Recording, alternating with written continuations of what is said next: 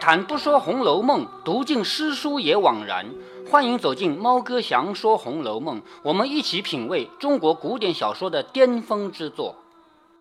前面我们随着林黛玉的脚步走入了贾府，我们看到她从西角门进去以后，然后走了什么什么样的路，再怎么拐弯儿进了一个什么门，然后就看到了老太太，也就是贾母。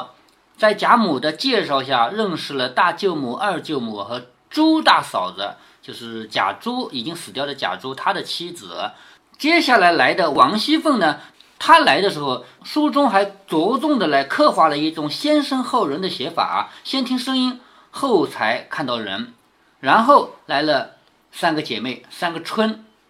这个时候呢，大舅妈说。你既然要过去见大舅舅，那我顺便带你过去，多方便啊！就带着他又从西角门出来，然后经过正门前面往东边走，从东边的一个门进去。从那个地图上我们就看出来了，假设他们家住在最东边。然后呢，没有见到假设，林黛玉这次来是为了见一见假设。作为一个远远的跑来的亲戚啊，到了亲戚家是有必要每一个人都见一下的，就是去请安。见就是这个意思，但是有些人不能见，这不能见是另外一码事，你必须要去见，你必须要有这个行动。至于这个行动做出来以后没有结果，那没关系的。好，接下来你看啊，他说要去见二舅舅，也就是名单里的贾政，这个时候。邢夫人呢，就苦留吃了晚饭过去。好，这个时候已经是傍晚了，是不是啊？邢夫人什么叫苦留呢？就是强说你就留下来吃晚饭再走吧，我这里也有晚饭吃，什么什么的。那这就表示我对你关心，或者说，这不会是表演给贾母看的吧？现在他倒不是表演给贾母看，贾母不在现场了。但是作为一个客人到我家来。我一定要做出这样的关心来，哪怕是假的也要做出来。说在我家吃了饭再走吧。有的时候明明知道人家马上就走了，这句话还是要说的。虽然它是假话，但是还是要说。咱们到现在为止还是这样啊，就是经常说吃了饭再走吧什么的。明明你就没准备他的饭，也会说这个话。这里林黛玉怎么回答的呢？林黛玉笑着回道：“笑着就是要。”长辈跟你说话，你要笑着回答他。回这个回啊，又说到了啊，就是地位低的人，或者说晚辈对地位高的人或者长辈说话叫回，笑着回什么呢？说舅母爱惜赐饭，原不应辞。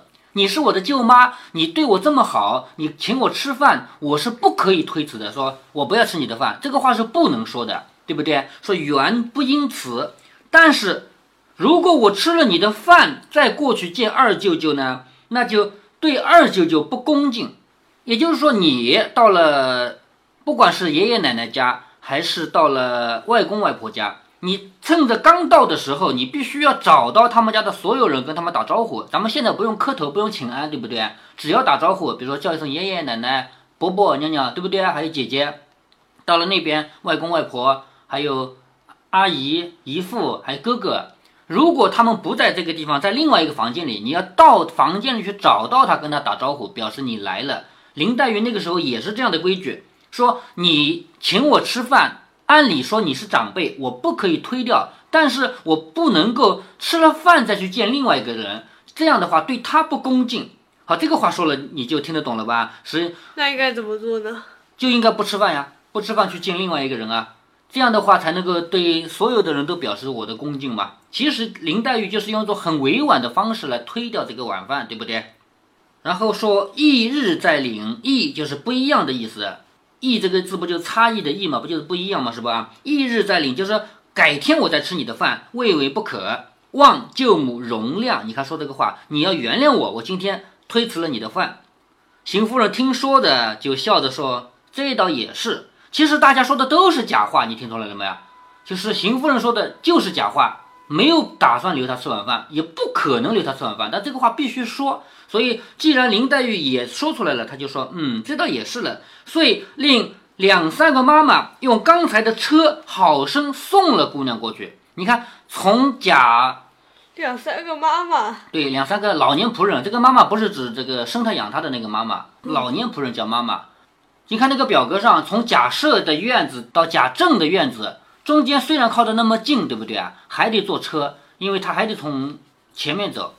于是林黛玉告辞，邢夫人一直送到仪门前，又嘱咐了众人几句，眼看着车去了才回来，就是一直送到仪门，仪门不是里面的第二道门嘛，是吧？送到那个地方，然后看着他走了，自己才回去。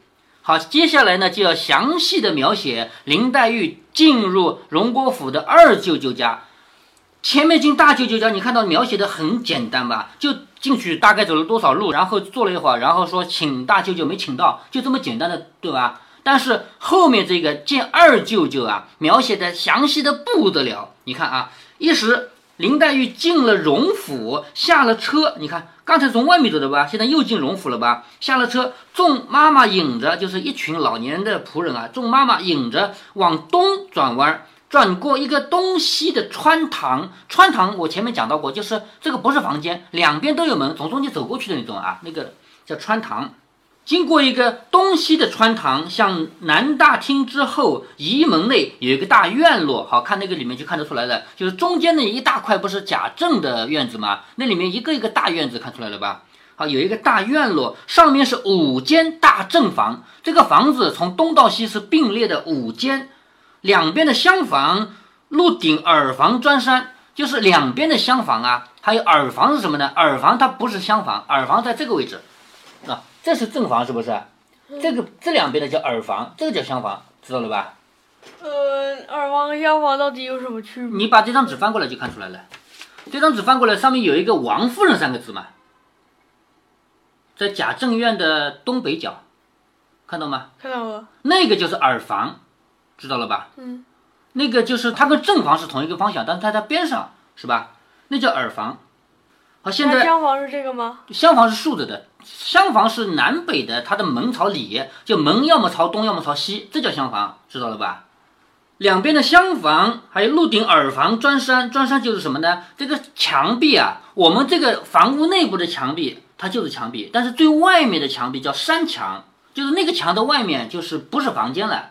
对着太阳啊、雨水都能打到的地方了，那叫山墙。这个不是，这个不是山墙，就是砖山，就是一直到那个地方去了。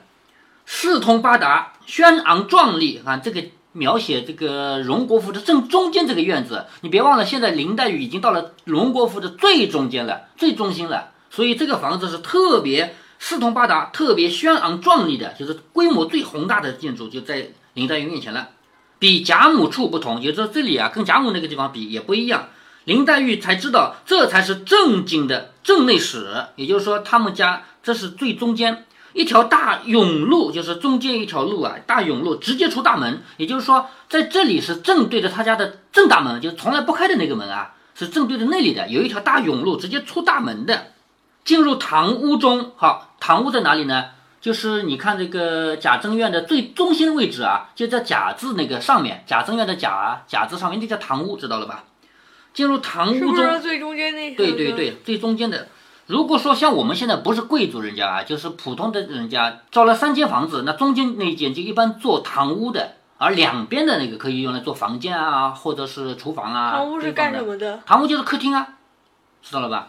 一般来说，他们家招待比较重要的宾客就是在这个地方，而女眷不怎么来，贾母什么的不会到这儿来的，这个地方是能见到外人的。好，进入堂屋中，抬头迎面看到什么呢？一个赤金九龙青地大匾，赤金就是很好的橙色的金子，九龙是九条龙。什么人可以用龙啊？什么人的花纹可以用龙啊？皇帝。皇帝还有皇帝送给谁的可以用龙来送人？比如说你家是一个很有水平的将军啊，或者大官啊，我皇帝特别喜欢你，我送你一个九龙匾，这个匾上雕刻的九条龙。这个只能皇帝送人，或者皇帝自己用，所以谁家有九龙匾，就是一定是皇帝送的，知道了吧？好，他家有一个赤金九龙青地大匾，很大的一个匾，匾上写的“斗大”的三个字，斗是这么大啊，就是装米的那个叫斗嘛，我以前讲到过的是吧？斗大的三个字叫荣禧堂，也就是说这个最中间的客厅是有名字的，叫荣禧堂。那个匾呢，就是什么呢？就是这个这样的倾斜的一个一块板，上面有字的那种。那个你在外面一般也能见到，就是那个牌子。哎，对对对，那叫匾，上面写的“荣禧堂”，后面还有一行一行小字，什么意思呢？后面是落款，就“荣禧堂”这三个字总要有人写，对不对啊？是吧？那谁写的呢？是某年月日书赐荣国公贾源后面又有皇帝的印章，原来这个字是皇帝写的，是某年月日皇帝落款了，说我写了送给谁的呢？送给贾元的。好，中间的大紫檀雕梨案上，梨是一种龙，大的紫檀，紫檀是一种木头啊，一种非常好的木料，红木啊，好的木料做的案，案就是那个咱们现在还有案的，就是摆香炉啊。摆贡品啊，那种它不是用来趴在上上吃饭的那种东西啊，那叫案。那个案是紫檀做的，祭祀的。呃，不是祭祀，就是靠着墙。这样的话，平常墙上面不是会挂一幅画嘛？要么就是一个很大的字，要么一一幅画，两边还有对联。靠着墙的那个叫案，知道吧？咱们现在农村去还有案，但是我们家已经嗯，好像外婆家就有。对，有外婆家和爷爷奶奶都有。但是已经，但是那个上面好像它主要是它它放食物对，放放东西的，就是临时要放的东西，不用放到柜子里去的那些东西，就往那儿放放的嘛。呃，主要是方便嘛，对不对？但是这种贵族人家按不会随便放东西的啊。这个大的紫檀，有紫檀是木料，雕梨就雕刻的龙的这个案上设的什么呢？三尺来高的青绿古铜鼎，鼎知道的吧？古代的锅，对吧？这个是青绿色的古铜的，看的是什么？是一个古董，是不是啊？放了个古铜鼎，悬着带漏隋朝墨龙大画，就是最中间一幅画，就是在堂屋里面不就是一幅很大的画或者很大的字吗？这是一一幅很大的画，一边是金尾仪，尾仪呢也是一种很神圣的动物啊，一边就是用金子做的那个尾仪那种动物，一边是玻璃坎，用玻璃做的盒子。你别以为玻璃不值钱啊，咱们现在玻璃不值钱，那个时候玻璃是进口的，中国人是没有玻璃的那个时候，知道吧？所以很值钱。嗯，我突然想起，呃，故宫里还有水晶制品的。对呀，水晶是有。不过这个想要作家也太容易了吧？咱们现在当然了，咱咱们现在连塑料都能做成黄金的样子的，这个不谈了啊。啊，塑料都能做成黄金的样子。有的人的，有的人的金项链，那个什么东西。啊，金耳环之类的，塑料的，还有头上戴的那个金的花，塑料的，很正常啊。啊，继续说啊，这里地下两溜十六张楠木教椅，楠木是一种很好的木料，这个椅子是楠木的，十六张椅子是怎么摆的，你知道吗？以前跟你讲过没有？咱们这个是朝北的，这个是北方啊，这一块墙上就是一幅很大很大的画，这里是一个案，那这就是案，对不对？上面摆香炉啊，摆什么的，是吧？好，这边人主人是这样朝南坐的。主人的位置是这样坐的，那来了客人坐哪呢？客人来了之后，他们是面对面坐，朝东朝西面对面坐的。那个十六张椅子知道了吧？十六张椅子在那儿，这种格局我们在外面也见过的。到外面，嗯，不是八张椅子吗？有大的规模的十六张可以的，这种格局我们到外面有的旅游景点还能见到。然后你再看啊，除了这个楠木交椅以外，还有一副对联。这副对联在哪儿呢？这副对联就在。旁边了，不在这个唐这个画这儿了。旁边还有一副对联，这副对联是乌木牌。咱们现在贴对联不是纸的吗？是不是啊？那个时候呢，是他们家贵族人家啊，是用木牌刻下去，然后再用黄金或者白银描出来的，就是雕刻出来的。黄金、金粉、银粉什么？用金粉、银粉来描出来的，知道了吧？所以贾家的这个对联是乌木牌，是很好的木料乌木，然后用镶着银的字迹，上面是怎么样的一副对联呢？这副对联大气啊，说坐上珠玑朝日月，坐就是座位，这个座位上坐的人就是跟珠和鸡一样，就是珍珠一样，朝就是在太阳光下啊，鸡猪和鸡一个意思，都是珍珠，知道吧？座位上坐的人。像珍珠一样，其实原其实这句话真正的理解是座位上坐的人身上的东西，珍珠这样的东西装饰品嘛。朝日月在日月下发出光华。下联是堂前俯伏换烟霞。堂前是什么？堂前就是这个屋子里，这个屋子叫堂前，知道吧？堂前俯伏是什么呢？是身上的花纹，衣服上的花纹。换烟霞，换和前面的朝是同一个意思，就是发出的意思。发出来的像什么呢？像烟和霞。那像烟和霞多好看啊，是不是？好对仗了吧？嗯，这两个是什么？俯伏呀。什么东西？就是衣服上的花纹，衣服上那种有的花纹像什么？不是同一个意思吗？俯伏是一个连起来的词，中国古代很少有词，但是这个是词，单独拿一个字出来没意思，就单独说这个俯没意思。就是中国古文里面很少很少有词啊，我们现在有很多词古文里也有词，也有也有也有很少啊。说你看这个对联的对仗啊，座上堂前，座就是座位上面，堂就是堂屋前面，座和堂对应了对仗了吧？上和前两个方向对仗了吧？是不是？座上堂前，珠玑就是宝贝，俯伏是身上的花纹，对仗吧？朝日月在日月下面发光，朝日月换烟霞，像烟和霞一样漂亮。日月对烟霞是完全对仗的吧？是不是？好，接下来下面还有一行小字，也是落款。落款什么呢？说同乡市教弟寻袭东安郡王穆石拜手书，什么意思呢？其实说到底就是我叫穆石，我写给你的。那么我是一个什么身份呢？我既是同乡，咱们是老乡，同时呢，我是世教弟，我是世世代代由你来教导我的这么一个弟弟，就是我听你的这种意思。勋袭东安郡王，就是我们家祖祖辈辈当东安郡王的。勋功勋袭世袭，勋袭东安郡王，就这么一个人写的这个对联。所以呢，通过这里的描写，我们就看出来了，作者在着重进行景物描写。为什么在这一个地方要景物描写，而刚才在假设那个地方是不用景物描写的？为什么？因为假设那个地方，它一方面它在整个家里面指位置比较偏，而贾政这个地方在中心位置，这是第一。第二，如果说两边都进行详细的景物描写，这个文章就太累赘。我不是说过吗？有的东西能减就减嘛，是不是？你又不能一点儿不写，你又不能都写，那就挑重要的这边写。看出来了吧？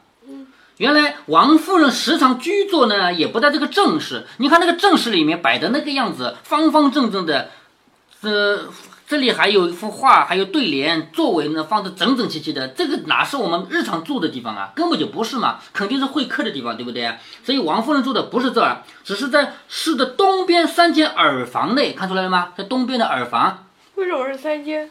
就那里就有三间房的呀，他们家规模大呀，那里就有三间。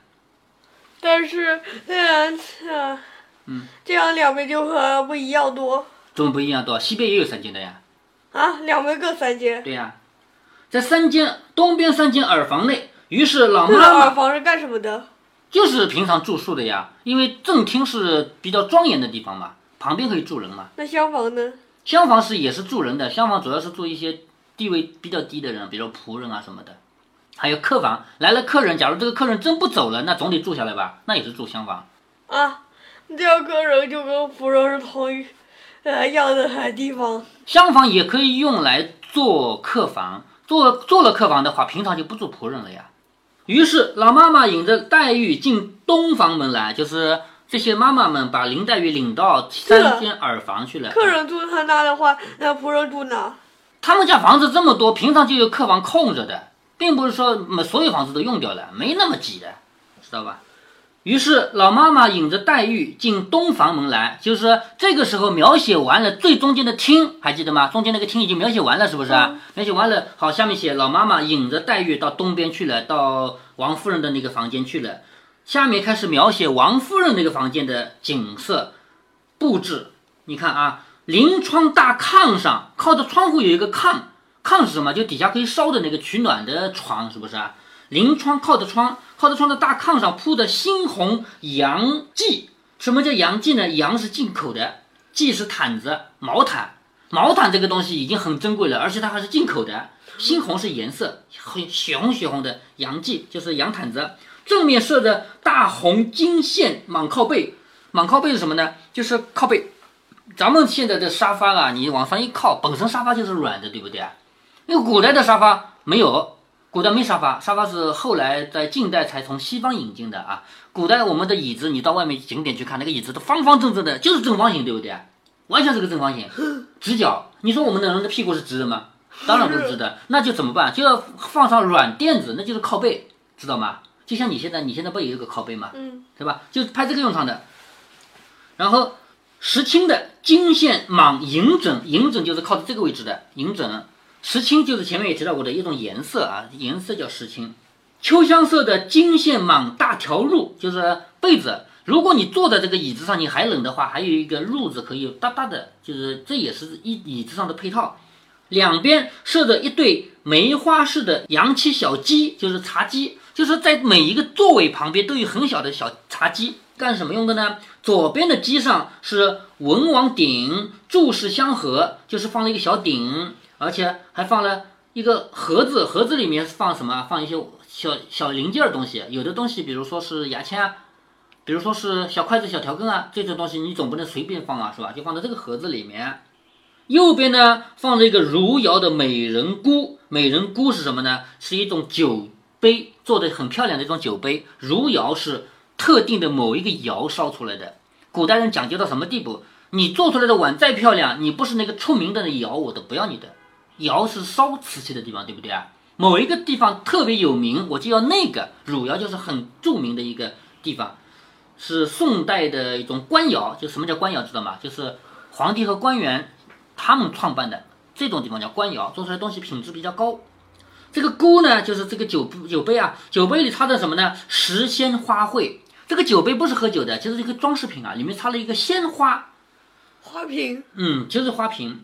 然后旁边还有什么呢？还有明碗、坛盒等物。明碗就是喝茶的碗，明就是茶嘛，有一个词语叫明香嘛，就是明茶嘛，对不对？明碗、坛盒就是吐痰。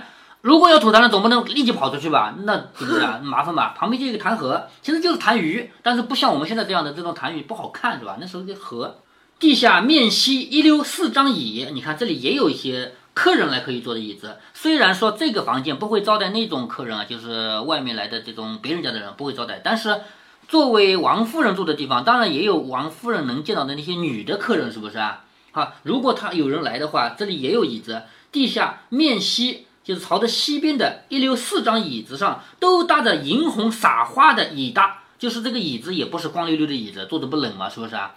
也是有椅大，就是其实就是用布料做的东西。底下有四副脚踏，就是这个脚底下你脚冷还可以放在一个毯子上面，就这个椅子前面就有四副脚踏。椅的两边也有一对高机，就是每一个椅子两边啊都有一对高高的茶几，这个机上面也是。喝茶的碗啊，还有瓶花，就是插花的瓶啊，都有。其余成色自不必细说。你看，作者写了这么丰富的、这么多的内容以后，他来了一句话说：“其余的我不说了。”说明他没写完，对不对啊？他已经画这么多笔墨了，他告诉你，我只写了一部分哦，就足以说明这个荣国府里面的摆设多么阔气，多么的丰富，是不是？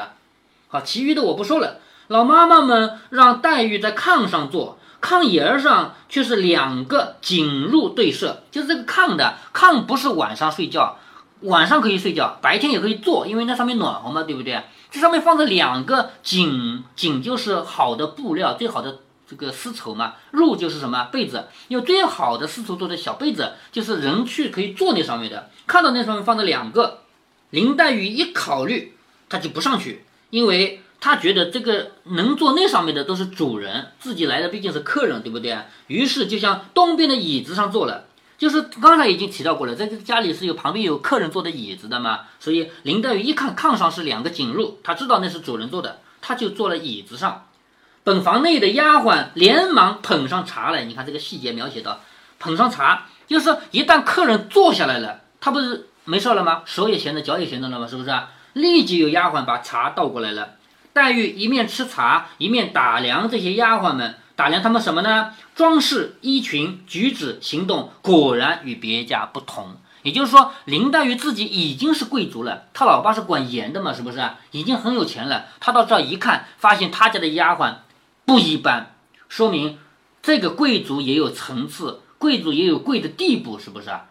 到了荣国府以后，荣国府的这种富贵程度远远超出了原来林黛玉来之前她自己的家里。